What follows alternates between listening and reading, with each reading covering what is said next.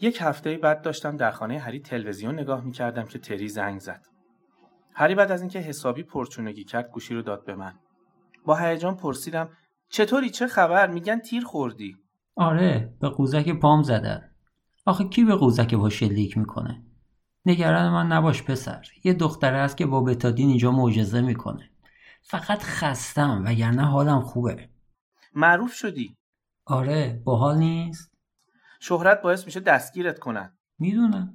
می‌خوای چیکار کنی؟ ببین اولش خیلی با فکر این کار شروع نکردم ولی خیلی زود فهمیدم دارم کار مهمی انجام میدم. الان همه درست رفتار می‌کنن هیچکس تقلب نمی‌کنه هیچکس کثیف بازی نمی‌کنه هیچکس کلاه سر کسی نمی‌ذاره هیچکس کسی رو نمیپیچونه ورزش داره متحول میشه دیگه الان همه اخلاقو جدی می‌گیرن تو داری راجع به اخلاق حرف می‌زنی تو یه قاتل خونسردی به نظرم باید خود رو به پلیس معرفی کنی خول شدی؟ من همینم. وظیفه‌ای که به عهدم گذاشته شده همینه. کارولین برگشت خونه. نفس تیزی کشید. صدای راه رفتن تری رو شنیدم. بعد صدای کشیده شدن یک صندلی بعد شنیدم که نشست. کجاست؟ می‌دونه؟ می‌تونی یه پیغام بهش بدی؟ دوباره رفت. باز نفس گرفت. این بار عمیقتر. سی ثانیه طول کشید تا دوباره بیرونش بده.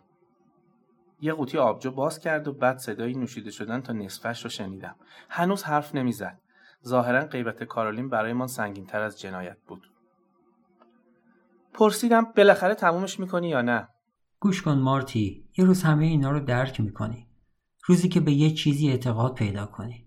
اخ باید برم پیتزا اومد. هی من اعتقاد به تخت گوشی را گذاشتم و لگت زدم به دیوار. طبیعی وقت عصبانیت فکر کنی قوانین فیزیک دیگر کار کرد ندارند و پای خشمگینت می‌تواند از آجر عبور کند. پایم را میمالیدم و هرس میخوردم. صدای پر از رضایت تری رفت روی اعصابم. اصلا به من فرصت نداد بگویم به چه چیزی اعتقاد پیدا کردم. من هم داشتم یه کار مهم می کردم نمی‌دانست به شکل مقاومت ناپذیری جذب کتاب هری شدم و تا من نباشم کتاب هم چاپ نخواهد شد. از کجا می‌خواست بداند هنوز که نتوانسته بودم منتشرش کنم. چرا نتوانسته بودم؟ تری هر کاری که لازم بود برای کشتن ورزشکارها می‌کرد. ولی آیا من هر کار لازم را برای انتشار کتاب می‌کردم؟ این فکر اعصابم را خرد کرد. اینکه چیزی را که باعث می شود آدم تا ته خط برود و برنگردد در وجودم ندارم. تری برای رسیدن به هدفش بیرحمی و لجاجت مطلق از خود نشان داده بود و من هم میبایست همان لجاجت بیرحمانه را برای ادامه را هم بیوقفه به کار ببرم. وگرنه فقط یک دروی بیارزش ترسوی دیگر بودم که حاضر نیست برای هدفش از خود مایه گذارد تصمیمی اساسی گرفتم اگر ناشر بعدی کتاب را رد کرد من رد او را قبول نمی کنم. جواب نه از کسی نمیپذیرم. هرگز را به عنوان جواب قبول نمی کنم. برای چاپش اصرار می کنم و اگر اصرار به این معنا بود که ناشر را تا زمان پخش کتاب گروگان بگیرم حتما این کار را می کردم. توفنگ پیدا کردن کاری نداشت. فقط کافی بود یکی از کابینت های هری را باز کنم یا دستم را تا ته بکنم توی ظرف شکر تا دستم به یک نیمه اتوماتیک برسد. معلوم است که از تفنگ و ملحقاتش مثل زخم و مرگ بدم می آمد ولی راستش دوست داشتم از یک فرمان دیگر ده فرمان سرپیچی کنم. خصوصا که احترامی برای پدرم قائل نبودم. نمی توانند مجبورت کنند در دو ابدیت عذاب بکشی. می توانند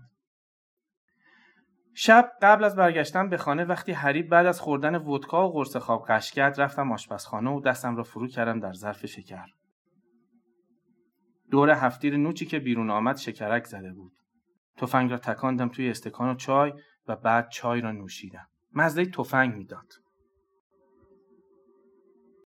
روز بعد وقتی هوا هنوز تاریک بود از خانه من زدم بیرون. در این مدت از تری صدایی در نیامده بود و برای همین خبرنگارها اردو نزده بودند. هرچند تحصیلگارهایشان از شبنم خیس بود. سوار اتوبوس شدم و رفتم شهر. ساختمان ناشر بعدی روبروی ایستگاه مرکزی بود. قبل از وارد شدن محض احتیاط ساعت ورود و خروج همه قطارها رو نگاه کردم. شاید موقع فرار لازمم می‌شد. اگر مقصد برایم مهم نبود هر سه دقیقه یک قطار حرکت می‌کرد. چند مش بلیط خریدم. راه در رو به همه جا. در لابی تابلوی شیشه‌ای بود که اسامی ساکنان ساختمان با حروف سفید رویش نوشته شده بود. آنجا در طبقه چهارم اسم آخرین امیدم بود. انشارات استرنج ویس. تش افتاده بود. فهمیدن علتش سخت نبود. طبقه ششم یک شرکت بود به اسم تعاونی تئاتری ترنر و در طبقه دوم شرکتی به نام تجهیزات تتراتولز. آسانسور طبقه چهارم را سوار شدم. یک دستشویی در انتهای سالن بود. رفتم تو و قشنگ 20 دقیقه سرم رو بالای کاسه توالت نگه داشتم و نقشه کشیدم. بعد برگشتم سالن و رفتم طرف در انتشارات استرنج ویس. قبل از در زدن دست کردم توی کیفم تفنگ سر جایش بود ولی شکرش ریخته بود. دیگر ماجرا هیچ شیرینی نداشت. در زدم صدایی گفت بفرمایید. مردی پشت میز نشسته بود و چیزی می‌خوام. بدون اینکه نگاهم کند اشاره کرد بنشینم. عصبی تر از آن بودم که بنشینم. زانویم خم نمی‌شد. شده بود عین چوب. دوروبر دفتر را نگاه کردم. اندازه یک کمد بود و بیشتر به خوکدونی شباهت داشت. از زمین تا سقف روزنامه تلمبار شده بود. یک گوشه مشتی رخت چرک و یک کیف قهوه‌ای افتاده بود. پنجره بسته بود و هوای جریان نداشت. ناشر چهل و چند ساله می‌زد. هر چیزی که داشت می‌خوان باعث شده بود مثل بزی پیر لبخند بزند. روی میز یک مسواک بود و یک کاسه پر از آب سبز. مسواک حالم رو به هم زد. رویش مو بود. سرش رو بالا آورد و پرسید چه کاری از من برمیاد؟ دست کردم توی کیف. تفنگ رو حس کردم و متن رو آوردم بیرون. تلپی گذاشتمش روی میز و شروع کردم به زدن حرفایی که از پیش آماده داشتم. گفتم نویسنده که فعلا اسمش پنهان خواهد ماند به دنبال ناشری شایسته برای شاهکارش میگردد و به خاطر موضوع حساس کتاب نمی‌توانم کتاب را پیش او امانت بگذارم. ولی اگر ذره کنجکاوی دارد و نمی‌خواهد بزرگترین فرصت زندگیش را از دست بدهد می‌تواند متن را همانجا جلوی من بخواند. به قدر این جمله را تکرار کرده بودم که بدون فکر کردن از سر تا تهش رو گفتم. تمام مدت با چشمان نیمه مستش خیره نگاه هم می‌کرد و مثل بزی پیر لبخند می‌زد. انگار داشت به یک وان پر از کف فکر می‌کرد. خب پس بده یه نگاهی بهش بندازم. رفت سراغ صفحه اول. از پنجره پشت سرش قطعی رو دیدم که مثل مار وارد ایستگاه شد. ناشر فوری رفت سراغ بخشی از عواست متن و به چیزی خندید و دسته کاغذ رو گذاشت روی میز. یه کتاب تنز آره من تنز خوب دوست دارم. خوب نوشته شده و واقعا هم خنده داره. ولی حقیقتش راست کار من نیست. دستم که تفنگ رو فشار می‌داد خیس عرق بود. ممنون از اینکه اومدی. تکان نخوردم. یک دقیقه به کندی سپری شد. با چشمش به در اشاره کرد توجهی نکردم گفت ببین الان اوزام یکم خرابه آگهی ترهیم خودم رو هم نمی‌تونم چاپ کنم پس چه گورت رو گم نمی کنی؟ تکان نخوردم انگار هوای اتاق جامد شده بود و من رو در جایی که نشسته بودم در تله انداخته بود می‌دونی وقتی اومدی تو داشتم چی میخوندم؟ نمی‌دونی؟ هیچ تظاهر به خوندن می‌کردم تا مشغول به نظر برسم خیلی ناراحت کننده است نه؟ وقتی دید عملا نفس نمی‌کشم گفت یه نگاه به این بکن. یه کوه کتاب کنار میزش بود. از بالاش یکی برداشت و داد دستم. نگاه کردم کتاب درسی زیست شناسی بود.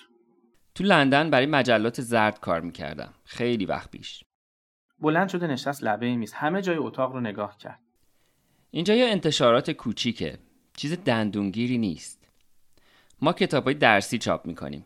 فیزیک، زیست شناسی، شیمی همون چیزای همیشگی. من و زنم اینجا رو پنج و پنجا شریکیم. اون پولش رو از باباش ارث برده منم با خونه دل جمع کردم. ما ده سال انتشاراتی کوچیکمون رو با دعوا مرافع گردوندیم. و راستش من چند بارم افشاگری کردم. ولی همیشه حواسم بود با آبروی مردم بازی نکنم. ضرری به کسی نزدم. زدم. اینو نگاه کن. با تماشای سند نابودی من برای چشات جشن برپا کن. به کتاب زیستشناسی که دستم بود اشاره کرد و گفت صفحه 95 صفحه 95 رو باز کردم تصویر بدن انسان بود. با اسامی تمام اعضا و شرح وظایفشان. شبیه دفترچه راهنمای ضبط صوت بود. پرسید چیز غیر عادی نمی‌بینی؟ چیزی نمی‌دیدم. دقیقا شبیه بدن انسان بود. البته چیزهای عمومی مثل پهلو چین و چروک و خطوط رشد کم داشت ولی به جز اینها نسبتا جامعه بود. عمدن این کارو کرد. می‌دونست داغون تر از این حرفام که بخوام قبل از چاپ بررسیش کنم. من چیزی نمی‌بینم. مغز. ببین جای مغز چی نوشته؟ نگاه کردم نوشته بود خایه و به جای خایه ها نه تنها ننوشته بود مغز که نوشته بود مغز استنلی. حالا که توجهم رو جلب کرد دیدم تقریبا تمام اعضای بدن نقدی هستند بر نوشیدن و قماربازی و زنبارگی استنلی. قلب کلیه ها ریه ها اما و احشا همه چیز. متنهایی هم اضافه کرده بود درباره افراطش در مصرف الکل رژیم بد غذایی رفتار تهاجمی و عملکرد ضعیف در مسائل زناشویی. همینطور ادامه داشت. می توانستم بفهمم چرا به درد بچه مدرسه یا نمی‌خوره. نابودم کرد. همشم به خاطر سر که با خدمتکار یه رستوران داشتم. قبول کار درستی نبود. ولی آخه معیشتم رو چرا نابود کرد؟ ده هزار نسخه کتاب که نمی‌تونم بفروشم. نمی‌تونم از کسی هم شکایت کنم چون برگه رضایت رو خودم امضا کردم. خودم کتاب رو بردم چاپخونه. البته که اون هم همه چیزش رو از دست داد ولی براش مهم نیست. ببین زنها چقدر انتقامجو هستن. گفت میارزید. فقط برای اینکه منو بزنه زمین. به عمرت همچین کینه دیده بودی؟ بعید می‌دونم. الانم منتظرم طلبکارا بیان در بزنن. دیگه اجاره این دفتر رو هم نمی‌تونم بدم. حالا هر چقدرم که دوست داشته باشم این کتاب تنز با نمک رو چاپ کنم. این تنز نیست. نیست؟ نه. به مت نگاه کرد و ورقش زد. واقعیه؟ سر تکان دادم. این واقعا یه کتاب راهنما برای خلافکارای جوونه؟ دوباره سر تکان دادم. اینو چاپ کنم که جفتمون دستگیر میشیم. اگه جای شما بودم این ریسکو می‌کردم. به صندلیش تکیه داد و گفت اینم حرفیه. دوباره مت رو نگاه کرد و کمی بعد گفت خب خب. چند لحظه چشمش رو بست و دوباره باز کرد. این چند لحظه به نظرم بیپایان رسید ولی احتمالا فقط نصفش بود. پرسید چی شد اومدی سراغ من؟ بقیه گفتن نه. در حالی که ریز میخندید گفت معلومه که میگن نه. احساس کردم غرق لذت است. دهانش به لبخندی باز شد و جوری از جایش پرید انگار به کاری خطیر فراخوانده شده. لبخندش همینجور پهن و پهنتر شد. اینقدر که دهانم درد گرفت.